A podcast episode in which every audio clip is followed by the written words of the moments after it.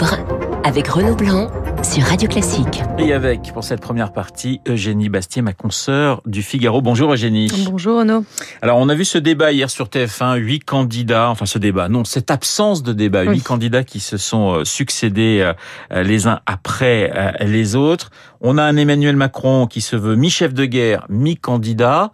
Sauf que c'est un candidat, comme le disait euh, David Abiker dans euh, sa revue de presse, qui a l'art de, l'esquive puisqu'il ne veut aucun débat avant euh, le second tour.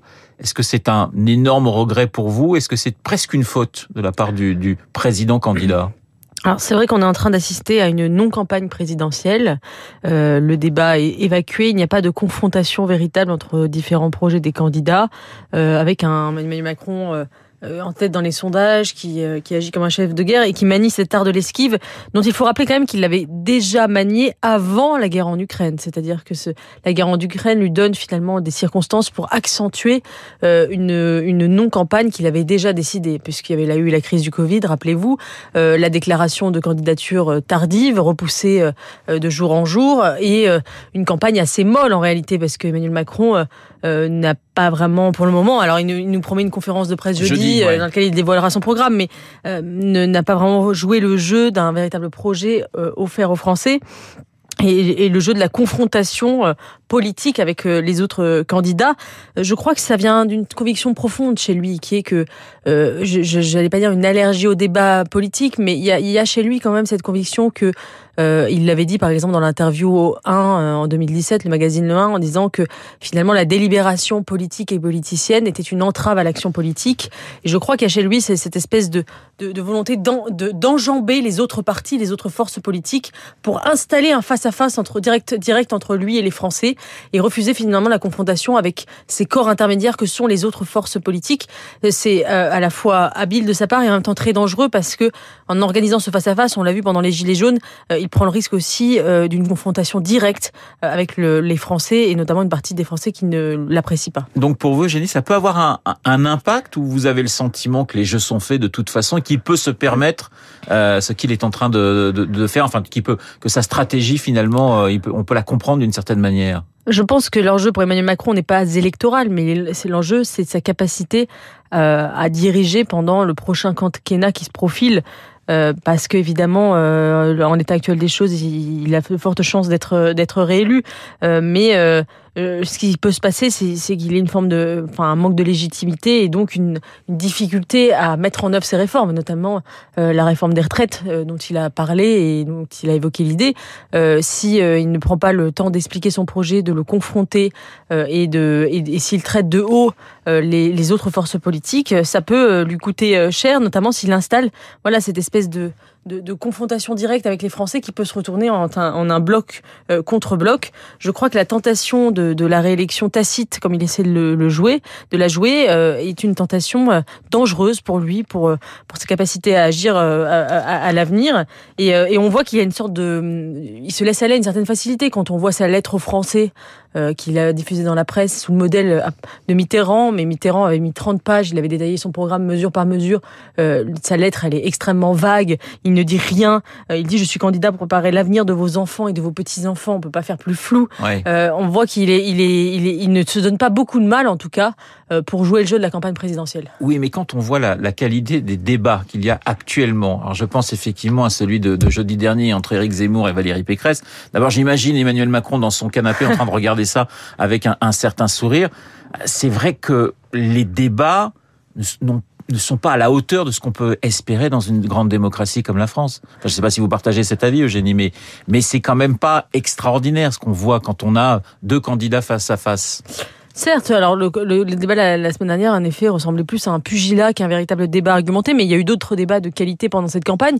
Les débats pendant la primaire de la droite étaient de bonne qualité. Oui. Le débat entre Jean-Luc Mélenchon, le premier débat entre Jean-Luc Mélenchon et Éric Zemmour, qui était euh, vision du monde contre vision du monde, euh, l'idée du grand emplacement contre la créolisation, était un débat vraiment argumenté, avec une confrontation de visions radicalement opposées, qui était, à mon avis, fécond et fructueux pour, le débat euh, démocratique. Euh, Aujourd'hui, on a effectivement une campagne qui, euh, qui est à l'image du débat d'hier soir, c'est-à-dire une succession de candidats dans leur couloir, qui ont l'impression de, on dirait, des, comédiens qui récitent un texte, et, et, et, aucune proposition qui, qui, remonte, qui, fait, qui, qui, permet de aucune proposition qui est débattue entre les candidats qui pourrait faire l'objet de finalement de, de, quelque chose de transpartisan. on voit voilà chacun dans son couloir. Anne Hidalgo à 2% promet promet l'euthanasie comme comme seul programme du Parti socialiste qui est assez symbolique. on a vraiment voilà chacun à son à son, à son couloir de, de, de nage et il n'y a pas de confrontation et de transversalité dans cette campagne. Une campagne qui est cannibalisée, vous le disiez, par, par la guerre en Ukraine. Euh, l'opinion euh, française, euh, est-ce qu'elle est prête à soutenir l'Ukraine, j'allais dire encore très longtemps, lorsqu'on voit notamment la question des prix de l'essence? Est-ce que cette solidarité que l'on affiche aujourd'hui, elle peut s'effriter dans, dans les semaines qui viennent? La, question qu'on posait au début de la, de la guerre en Ukraine, c'est est-ce que est-ce qu'on est capable de mourir pour Kiev? Aujourd'hui, tout le monde a répondu non à cette question. Euh, et euh, la question, euh, la deuxième question qui se pose, est-ce qu'on est prêt à payer pour Kiev? Et c'est la question qui se pose avec l'augmentation du prix de l'essence. Pour le moment, les Français font montre de solidarité. Ils sont prêts d'ailleurs, ils le disent, ils le montrent à accueillir les réfugiés, à envoyer de, de l'aide humanitaire en Ukraine. Et je crois que le peuple français est est très généreux. Mais je pense que, voilà, n'oublions pas que les Gilets jaunes, le prix de l'essence était à 1,40€. Aujourd'hui, il à plus de 2 euros. Et d'ailleurs, je pense que ça, quand on voit euh, la quand on a la mémoire des Gilets jaunes, on, se dit peut-être que toutes les opinions fonctionnent comme ça, et c'est peut-être pour ça d'ailleurs que beaucoup de, commentateurs occidentaux se disent que les sanctions envers la Russie finiront par, par créer une révolte du peuple russe contre Poutine. Moi, je n'y crois pas du tout. Euh, je pense que c'est euh, le propre d'ailleurs de nos opinions occidentales qui sont très, qui se, qui se, parce qu'elles sont dépolitisées, se cristallisent autour du pouvoir d'achat, mais les autres opinions ne sont pas toutes forcément par là. Euh, voilà, c'est vrai que l'opinion, jusqu'où elle va pouvoir tenir, on parle beaucoup de Munich, euh, de, l'esprit munichois.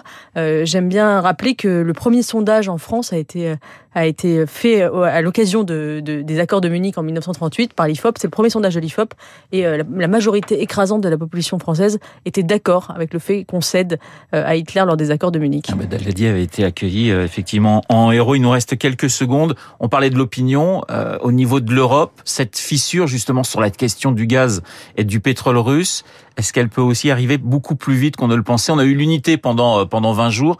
Est-ce que vous pensez que cette unité peut là encore se lézarder? Et il nous reste quelques secondes. Oui, euh, je, euh, moi je crois que c'est une erreur de nous vendre à l'occasion de cette crise ukrainienne le retour d'une forme de fédéralisme européen, comme si l'Europe finalement allait, allait naître enfin de cette crise. Ce que nous montre la, la guerre en Ukraine, c'est bien le retour des nations, puisque l'Ukraine est une nation. C'est le drapeau ukrainien qu'on brandit à Kiev. et on le voit d'ailleurs, la division est, est, là en Europe, puisque par exemple les Allemands qui augmentent le budget de leur défense ne vont pas acheter des, des, des avions français, mais des avions américains, ce qui montre que ce sont beaucoup de mots, cette Europe de la défense et peu d'actes. Merci Eugénie, Eugénie Bastier, comme tous les mardis euh, sur l'antenne de Radio Classique dans Esprit Libre. Dans un instant, Esprit Libre, seconde partie. Renaud Blanc sur Radio Classique. C'est un instant très court. Il est 8h50 sur Radio Classique, Esprit Libre, seconde partie. Bonjour Claire-Marie Leguet. Bonjour Renaud. Bonjour Franck Ferrand. Bonjour Renaud, bonjour Une à tous. très grande pianiste et un magnifique conteur dans notre studio pour parler euh, d'un concert qui aura lieu le 11 avril prochain, salle Gaveau à Paris. Un concert intitulé Au cœur de la musique russe, Rachmaninov, Tchaïkovski, Rimsky-Korsakov pour ne citer que. Franck, un concert, il faut le dire à nos auditeurs, que vous préparez depuis de longs mois, bien avant le 24 février et la guerre en Ukraine, que les choses soient claires. Oui, oui, mon, mon amour pour la musique russe n'a pas changé depuis le 24 février, mais c'est vrai que euh, en ce moment, les choses sont un peu particulières, un peu délicates, et nous sommes avec Claire-Marie, effectivement, dans cette école russe de piano, nous sommes en train de préparer ce concert depuis, comme vous le dites, de longs mois, depuis l'été euh, dernier. Hein. Et euh, c'est un, ça va être un moment formidable. Alors bien sûr, ça n'enlève rien euh, à toutes les à toute l'émotion qu'on peut ressentir et à toute la solidarité qu'on peut aussi ressentir avec euh, les personnes qui sont agressées. Il s'agit pas bien sûr pour nous de près ou de loin de donner un sauf-conduit à la Russie. Il s'agit simplement de la musique, rien que de la musique. Bah, rien que de la musique et puis tout l'esprit, toute la ouais. culture russe absolument extraordinaire dans ce qu'elle peut avoir de de fin, de d'émouvant. Euh, vous savez, il y a quelque chose dans cette musique-là, et surtout quand quand ce sont les, les doigts de Claire-Marie Leguet qui parcourent le clavier, il y a quelque chose d'intensément chantant. C'est vraiment, c'est une musique qui ne ressemble quasiment à aucune autre et c'est une façon de faire sonner le piano qui est différente. C'est ça qu'on veut montrer dans ce concert, en dehors de toute considération évidemment et de toute allusion euh, à l'actualité. Franck, pour évoquer la grande et la petite histoire des compositeurs russes, Claire-Marie Leguet pour interpréter au piano euh, Rachmaninov, Skirbin, Tchaïkovski, Rimsky-Korsakov. Est-ce qu'il y a un, un, un compositeur, euh, Claire-Marie, que qui vous touche plus que les autres dans, dans ceux que vous allez interpréter le 11 avril prochain alors sans faire une, une réponse euh, politique, euh, ils sont tous absolument extraordinaires. N'oublions Ouais. pas que c'est un répertoire qui puise sa source dans le romantisme euh, et qui décrit euh, les douleurs de l'âme, les peines de l'âme, de l'âme slave. Et donc chacun à sa façon s'adresse à nous euh, avec une sensibilité particulière. Euh, alors Rachmaninov est, est sans doute euh, un des personnages les plus marquants parce qu'il était lui-même euh, tellement extraordinaire pianiste. Écoutez, ça tombe bien parce que j'ai justement une interprétation de Claire-Marie Leguet et de Rachmaninov. Daisy, je crois que c'est un morceau que vous aimez particulièrement. Absolument. qui vous touche particulièrement. Comment on choisit justement, euh, Franck et, et Claire-Marie, les, les différents euh, morceaux que vous allez interpréter? Comment ça se passe? Nous racontons une histoire en même Oui. temps que nous plongeons dans un univers musical. Donc euh, les choix des, des morceaux euh, sont faits en fonction de ce que de ce que nous avons à raconter. Là, c'est toute une aventure, c'est toute une école, c'est toute une façon de faire sonner le piano, encore une fois, qui, qui, euh, qui va être expliquée au public. Il y a beaucoup de, il y a beaucoup d'échanges, il y a beaucoup de complicité dans ce concert. 11 avril prochain, Salgavo. Il reste des places, hein, je le dis à nos auditeurs, tous les renseignements sur le site de Radio Classique. Alors, c'est un concert particulier, j'imagine, pour une artiste, parce que d'habitude, vous commencez un concert, la musique euh, se déroule, si je puis dire, jusqu'à la dernière note. Là, Franck euh, va proposer, va présenter les, les, différents compositeurs. Est-ce que ça demande une, concentration particulière, euh, Claire-Marie Leguet? Oui, tout à fait. C'est une construction particulière, construction que nous avons, nous avons choisie et, et menée ensemble. Et sur scène s'instaure un dialogue entre, entre, entre Franck et moi, et entre, euh, je dirais même surtout, entre les mots et la musique, euh, les, les mots et la musique prolongeant euh, réciproquement euh, ce que, ce que, ce que l'un ou l'autre de nous a, apporté. Et, c'est extraordinaire parce que Franck raconte l'histoire avec un grand H comme, comme une histoire. Il nous prend par la main de façon absolument exceptionnelle. Et, et la musique est là pour justement aussi laisser libre cours à nos émotions. Et c'est peut-être extrêmement important, en particulier dans les, dans les temps difficiles euh, de peur et tragédie que nous traversons, de, ressentir et de vivre ces émotions. La salle Gaveau, c'est une salle où il y a forcément une vibration particulière. C'est pas une salle comme les autres. Oui, alors sur le plan historique, je laisserai Franck en parler. Après, C'est la grande salle du piano à Paris, quand Bien même. sûr, bien sûr. Mais si je parlais surtout en, en termes d'émotion pour une artiste de jouer Salgavo. Écoutez, elle a une dimension toute particulière. C'est une salle qui, qui permet vraiment le partage. Euh, c'est une salle qui n'est ni trop grande ni trop petite. C'est une salle qui permet euh, de sentir le public quand on est interprète sur scène euh, et d'avoir cet échange tellement extraordinaire qu'est l'échange du concert, de, de, de, de la réciprocité entre le jeu et l'écoute. Et le public est là autour de nous. C'est vrai qu'il y a- il se passe quelque chose de merveilleux. Mais maintenant, je suis, euh, je suis devenu amoureux de cette salle Gaveau. On a fait un certain nombre de rendez-vous avec sûr. le public de Radio Classique, vous le savez. C'est vrai qu'il y a là-bas quelque chose de particulier, une vibration et aussi, disons-le, euh, une acoustique absolument exceptionnelle. La vie est plus belle en musique. hein. C'est le titre d'un d'un livre signé euh, Claire-Marie Leguet. On rappelait le contexte avec Franck. Il y aura forcément une émotion toute particulière pour vous.